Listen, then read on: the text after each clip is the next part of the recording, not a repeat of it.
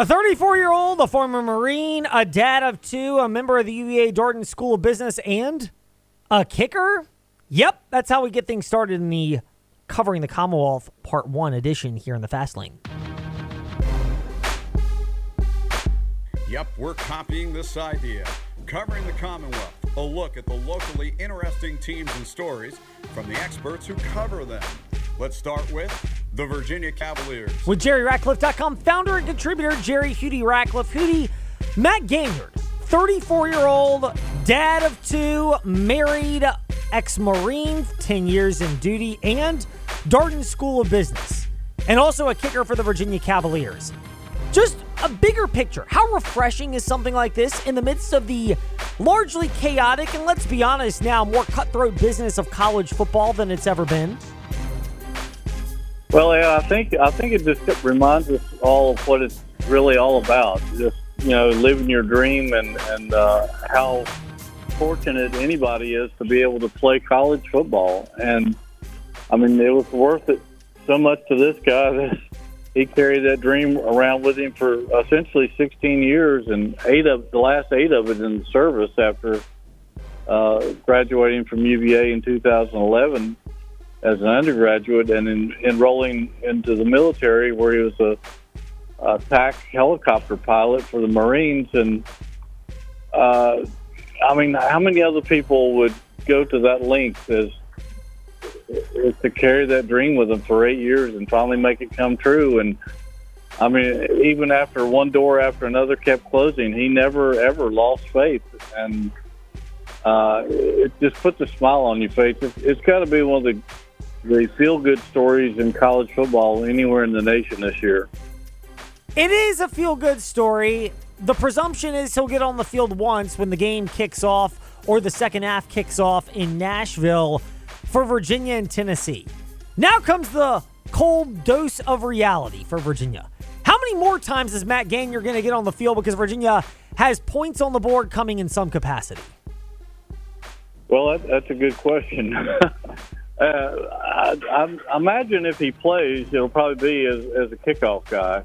I, I don't know that he'll beat out Bettridge for the place kicking duties, but um, that, you know, if in order to kick off, you got to score, and uh, that's the big question mark for Virginia is if they can put points on the board because we know how futile that was last year, and most of those playmakers are gone. So we're relying on uh, watching players who haven't really proven themselves at the Power Five level, and it's a big question mark heading into Saturday as to whether they can score on a, what's promises to be a pretty tenacious, revamped Tennessee defense.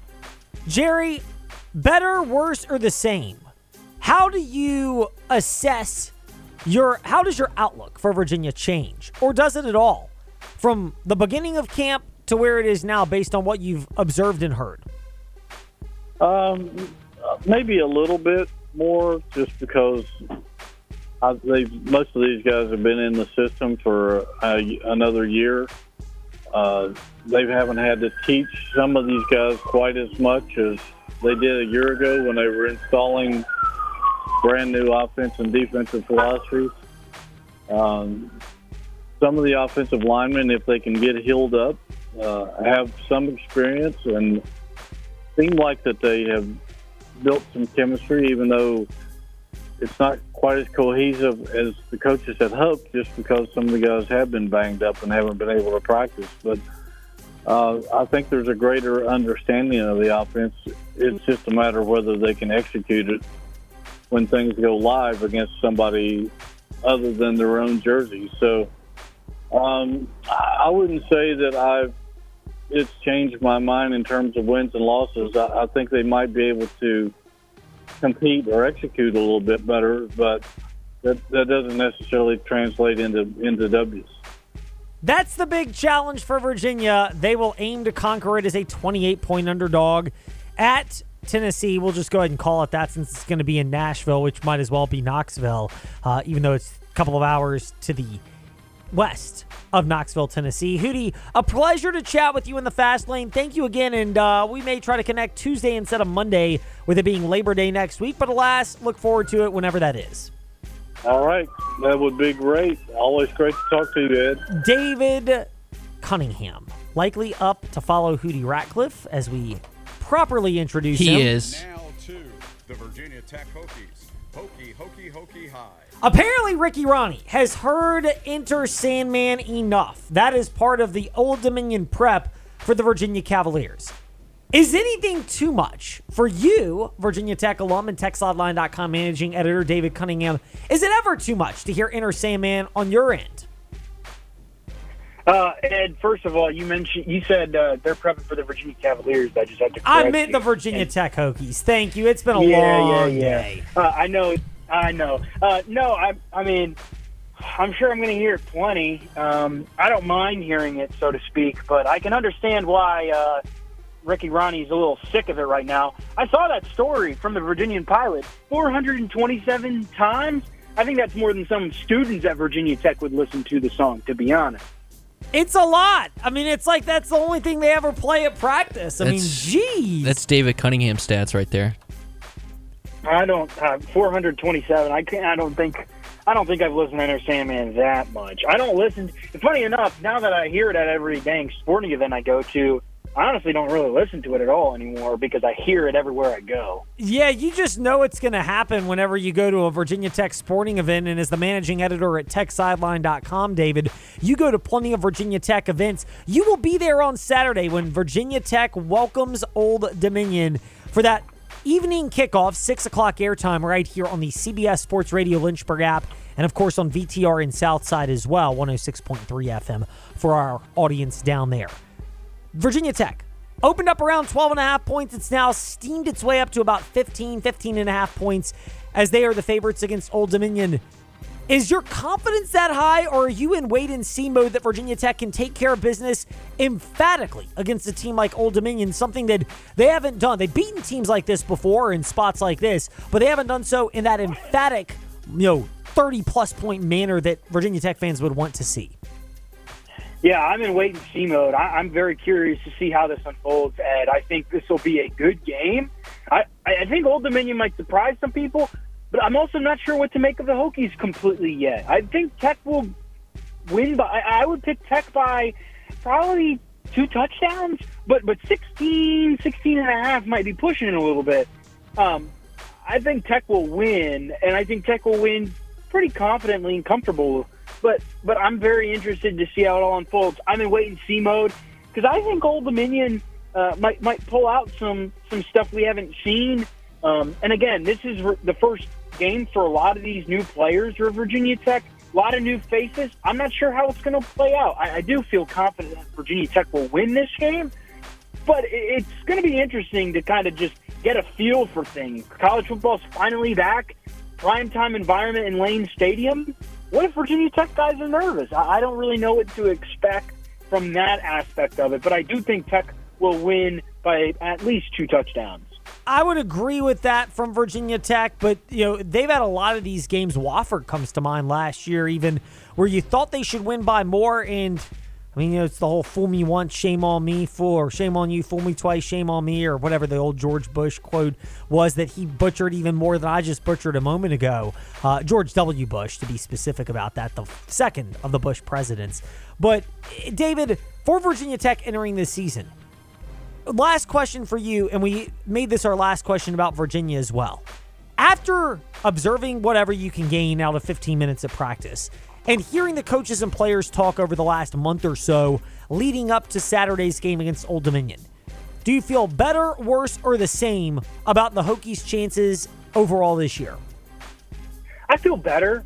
I think this program is in a better spot than last year.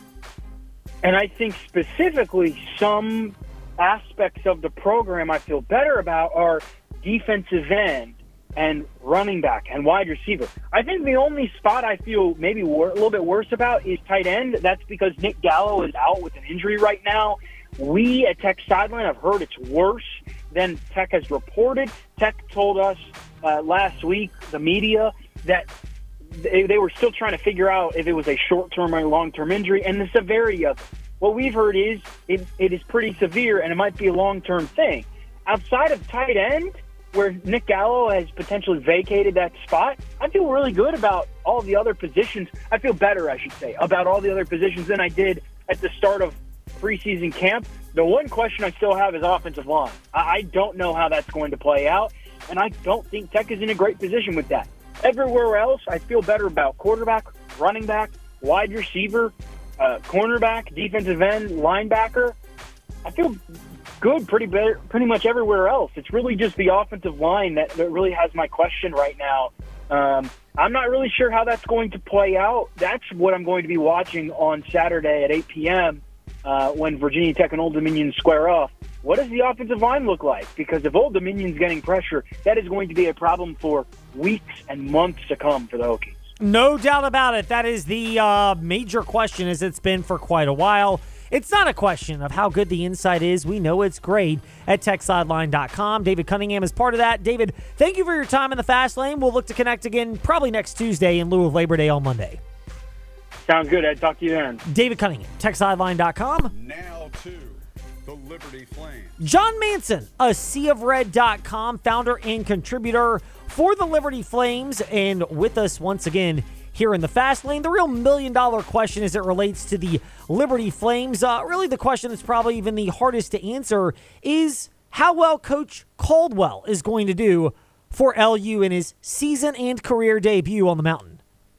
I know. Uh... Hey Ed, thanks for having me on. That was uh, definitely a, a funny outtake there from uh, uh, head coach uh, Bowling Green Scot Loeffler's uh, press conference earlier today, and he uh, mistakenly referred to Jamie Chadwell as Jamie Caldwell from Carolina. So uh, that that would be pretty funny. It's making its rounds on Liberty Twitter right now, Liberty uh, social media. But uh, you know, I, I don't something like that. Just an oversight doesn't have much bearing on the uh, on the actual game, right? Yeah, I mean it really doesn't. I don't even know if it's bulletin board material for the Liberty Flames, but it is rather funny to hear Jamie Caldwell instead of Jamie Chadwell being mentioned. Uh, we'll play that after our chat with John Manson from a seaofred.com, who's with us here in the fast lane. For the Flames themselves, the big story has been what happens at quarterback. Jamie Caldwell, or as he's more accurately noted, Jamie Chadwell, spoke with us last week and said that they've made an internal decision, but are not planning to announce it at least until probably Saturday, right before kickoff. First of all, do you believe it was down to Jonathan Bennett and Kaidon Salter as the final two? And therefore, when fans presume or discuss and debate the quarterback, it should come down to one of those two.